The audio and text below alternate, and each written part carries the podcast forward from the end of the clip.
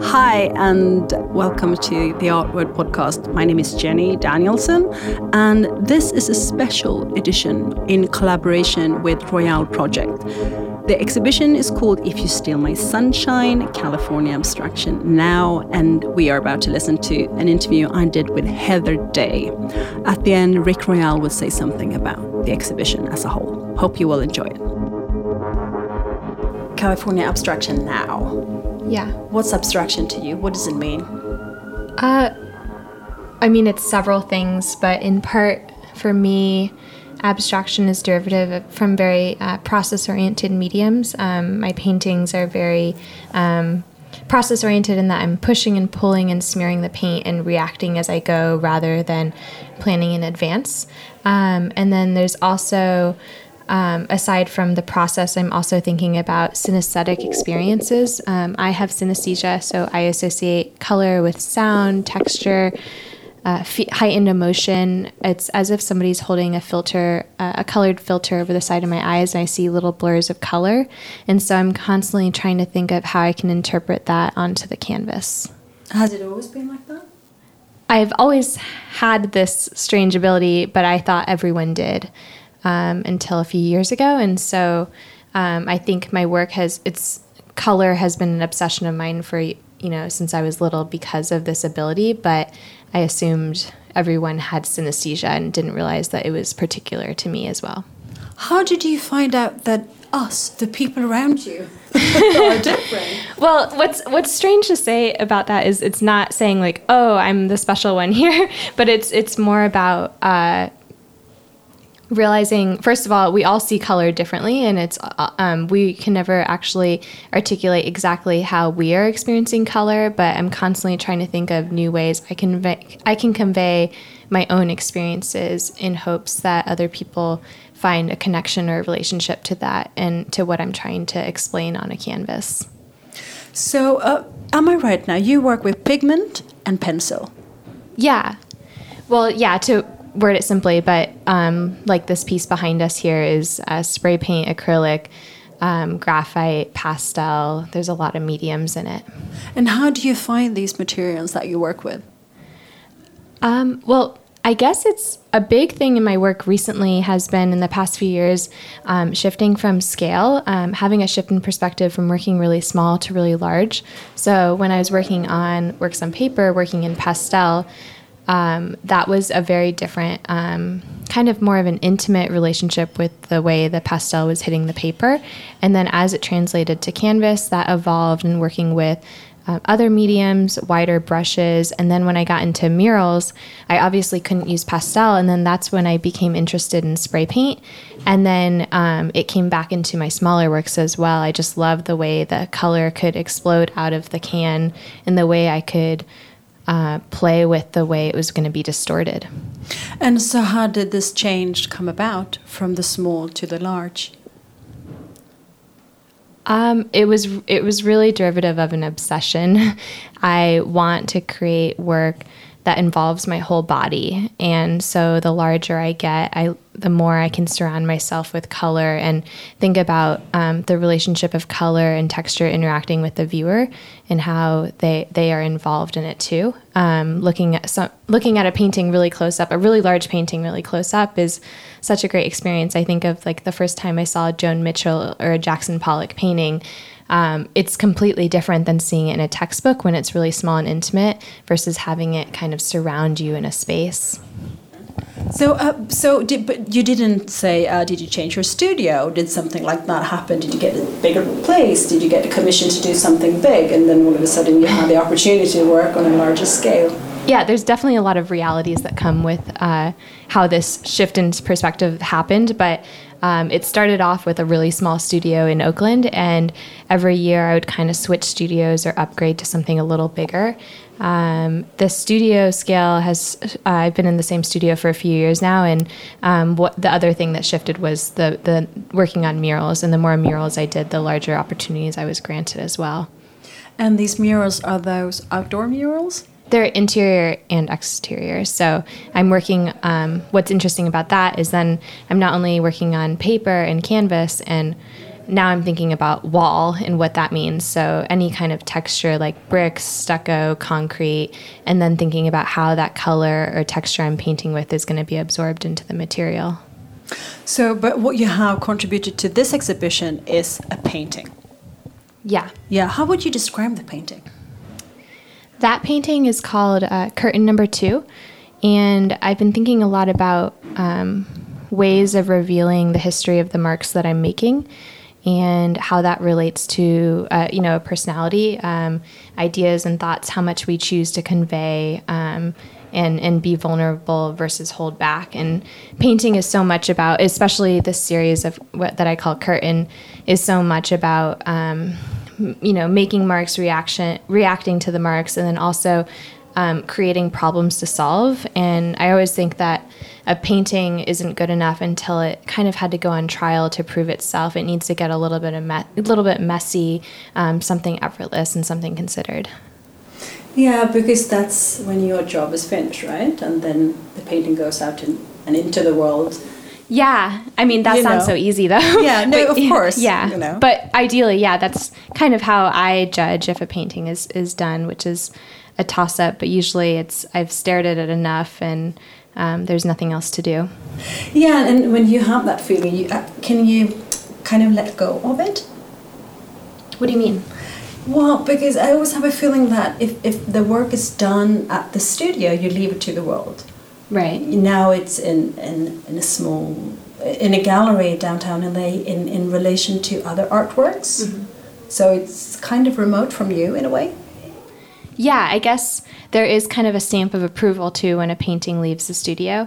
Uh, again, that goes back into the whole idea of the shift in perspective. Uh, I feel the same way when my works on paper get framed, it suddenly feels more complete. A lot of that just evolves over time to understanding and learning from a mark and deciding whether or not if one mark is enough or if it needs a series of reactions to, to um, accompany it. That's interesting what you say about the framing. I never really thought about that. But of course, that shifts everything.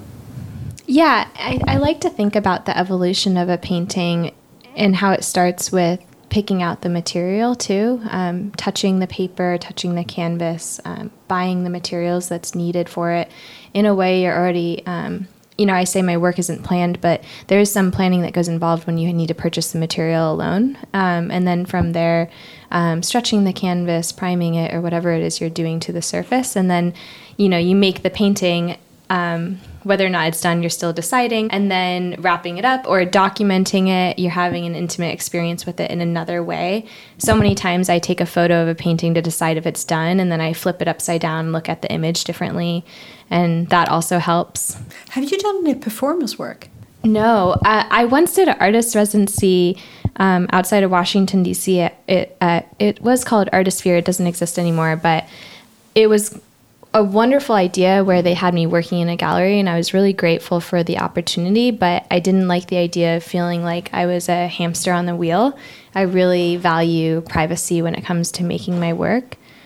That said, I do feel like my murals are the most um, performative aspect of my work, being that it is out in the public and happening in front of people. Yeah, because it sounds like you you um, you work bodily, as in your body is very much involved with the work that you do. Yeah, it's extremely physical. Um, I do sometimes feel like my body is just like the vehicle or means of ways to push the paint around um, to to see how far I can stretch, and that is how far the mark goes. And using my my body almost as like a compass in that way. Is there anything you would like to say about the exhibition or about your work that I haven't asked you about? Oh no, um, I think that's about it. I'm pretty excited. Uh, we have an upcoming show um, with Royale Projects um, going to Untitled in San Francisco next month. So. And the California, what, have you always lived in California? Uh, no, I'm originally from Hawaii, actually, but uh, I moved a lot as a kid. I lived near Washington, D.C., and then I, I went to high school in Chicago and then college in Baltimore, actually, and then moved to San Francisco, and I've been there for about seven or eight years now.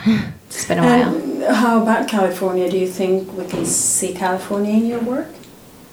Yeah, I think so. I mean, when I moved there, granted, it was right after undergrad, so there was going to be an automatic shift in my work with just kind of a craving to break what I had been doing in an institution, I think. But also, my work got a lot brighter too. I think the colors in California affect my work and kind of the more of a loose life, lifestyle, um, more organic ways of working. I mean, that is really the feeling about California, isn't it? That nature or light is every day. That's something we negotiate. We see the sky all the time. It really changes, and everything is a bit new. Yeah. And everyone is a bit adventurous.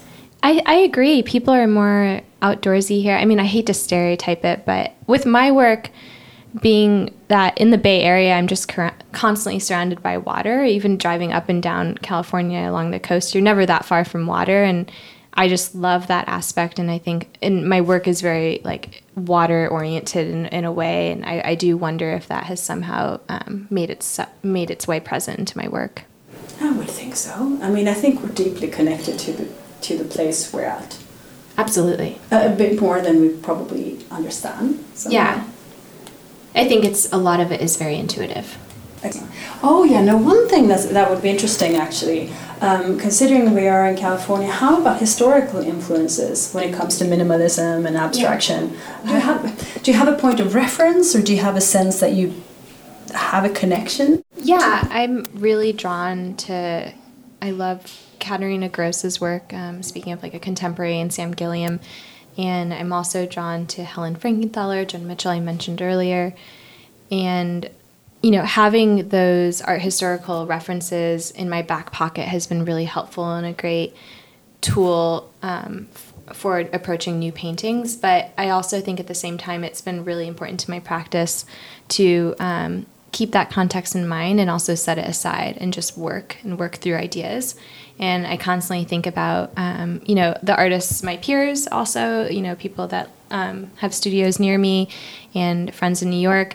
I'm constantly thinking about when I'm making a piece whether or not if my work is steering in the direction of their work, and it kind of feels like I could, oh, I might steer their way, and I'm like, oh, going too close to that work, and and so much about art history and, and being a modern day artist is is navigating how to find your own voice with all of these influences around you. It can be a little overwhelming with the internet and Instagram and all these images that are at our fingertips, and then um, figuring out to uh, figuring out a way to um, put that down and just focus on painting and in a way try to erase everything you just learned, um, but also hold yourself accountable.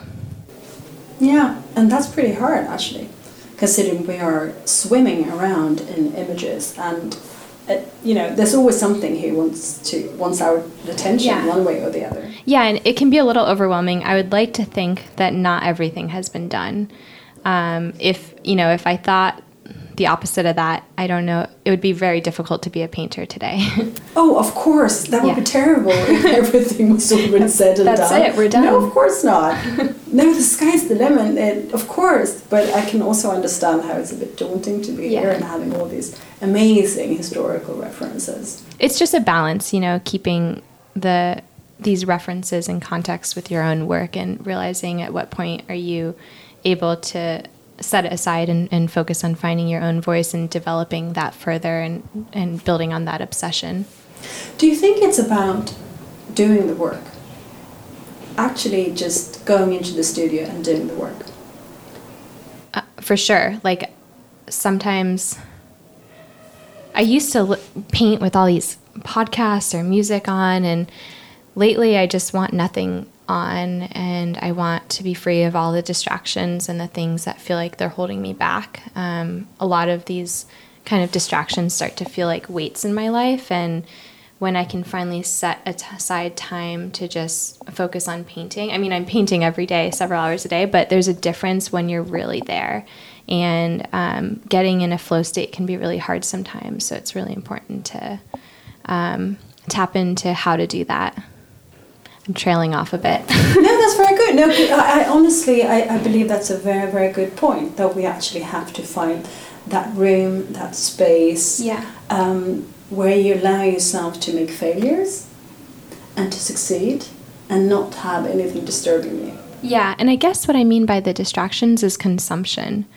Constantly trying to um, be, you know, the output as an artist is there. And then, you know, when you think about how much you're consuming on a screen or the sounds around you, um, all of that affects the work. And so I, I've started trying to tune into that a little bit and recognize um, what colors am I painting with when I have certain music playing, or how am I reacting when NPR is on?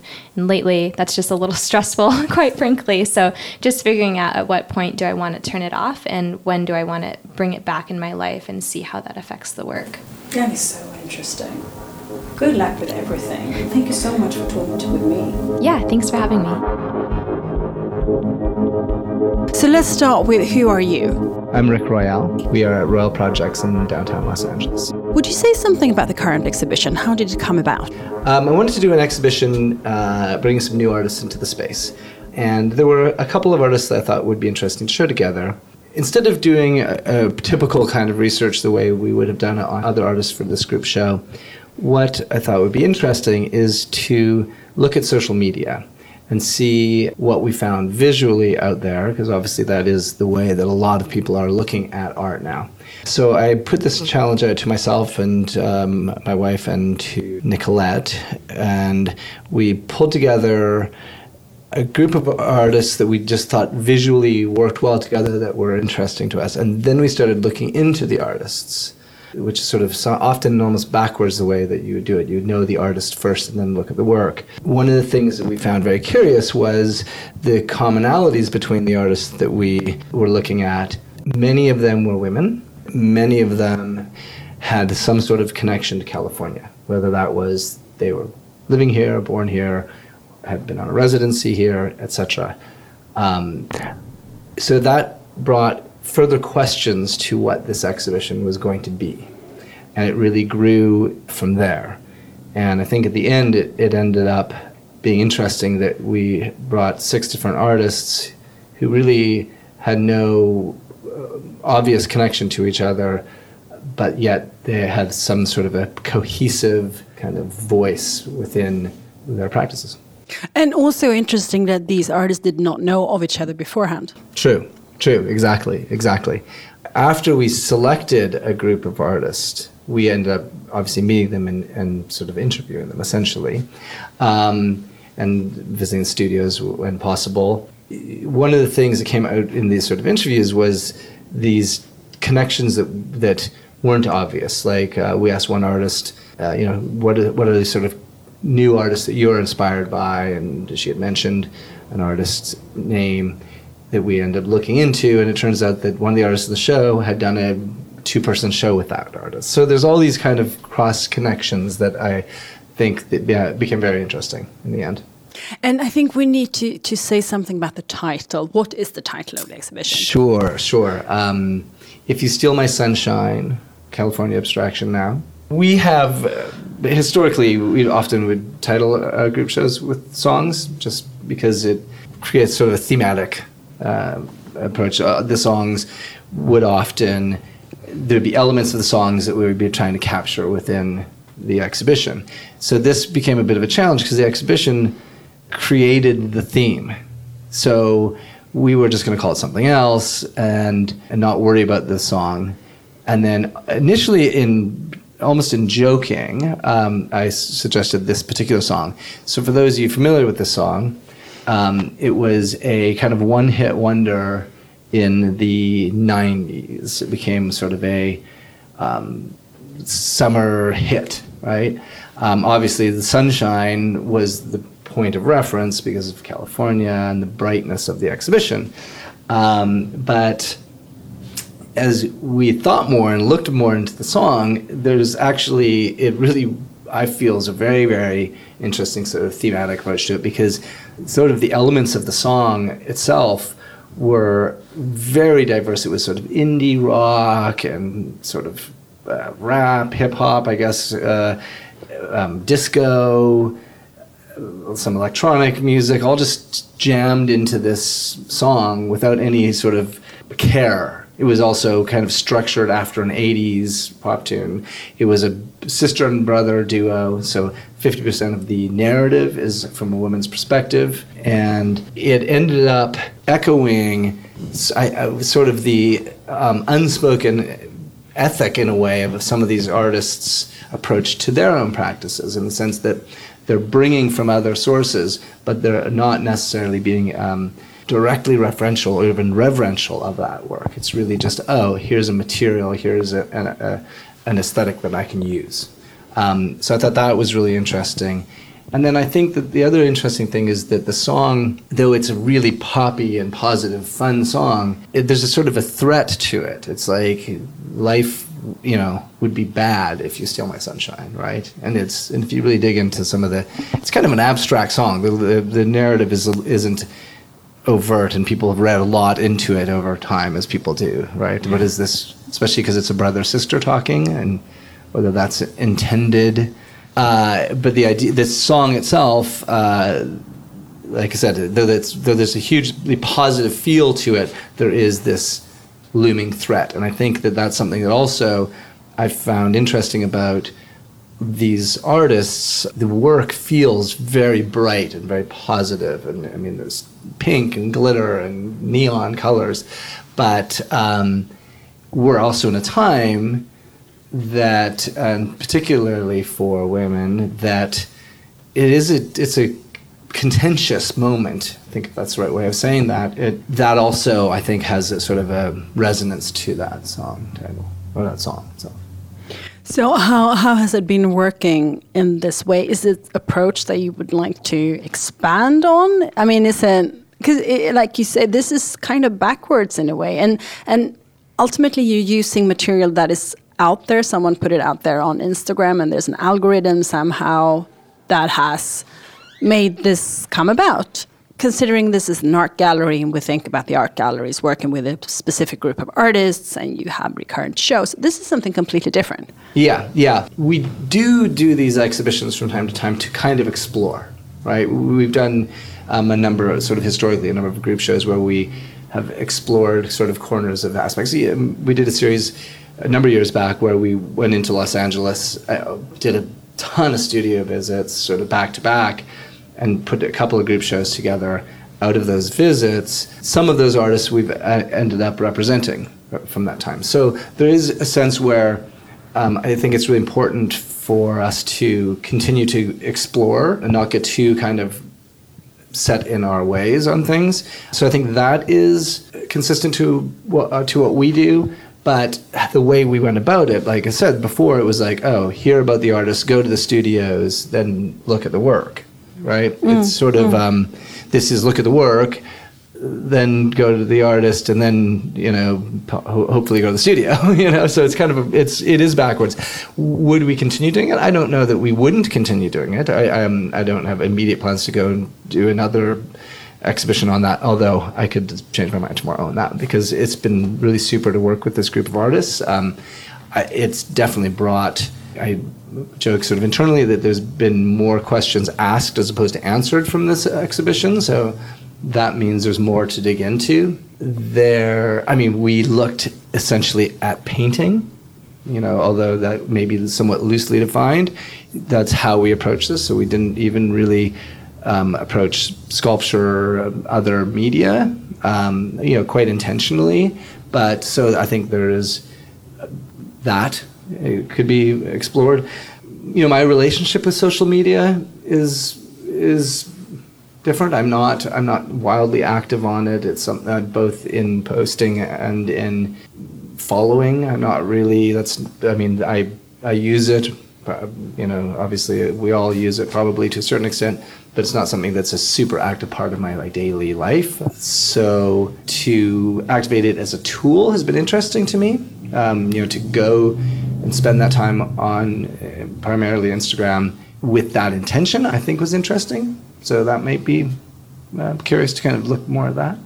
Is there anything we could say about the California abstraction now? Is there is there is there I mean is that a bit too much to sort of describe what's happening in, in California LA art at the moment? Maybe that's a yeah, it's, it's, it's, a, it's, it's, a, it's a it's a very big statement. It's not really intended to say that this is all of what's happening in California now, which I think is one of the things about the song title with those. It, it does counterbalance a little bit. The title is the theme, You know, the title of the song is the theme, and the California abstraction now explains why it's connected. I guess it's. I mean, you know, it's very difficult to do, and and you know, there are a number of um, curators, particularly, who try to do these big surveys of like what is happening in a city or in a state or in a whatever country in a moment,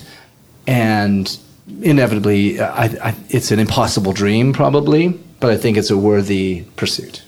Of course, and I think it's interesting that you try. I mean, at least you go out in the world and you have a look at many, many things, and then you try to draw some sort of conclusion. Yeah. It's very hard to say something about the now we're in. Yeah, and I think you know it's interesting. Obviously, this exhibition is is all women. It wasn't intended to be a, a women's show, and we didn't want to frame it that way.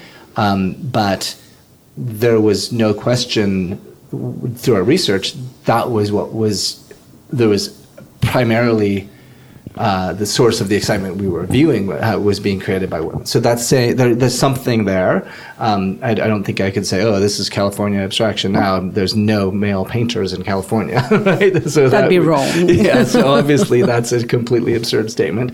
Um, uh, so that was that was never the intention. I think it, uh, when we use a, a, a term like that, it really is like these people are in California making abstract work now. and I say thank you very, very much for putting the show together.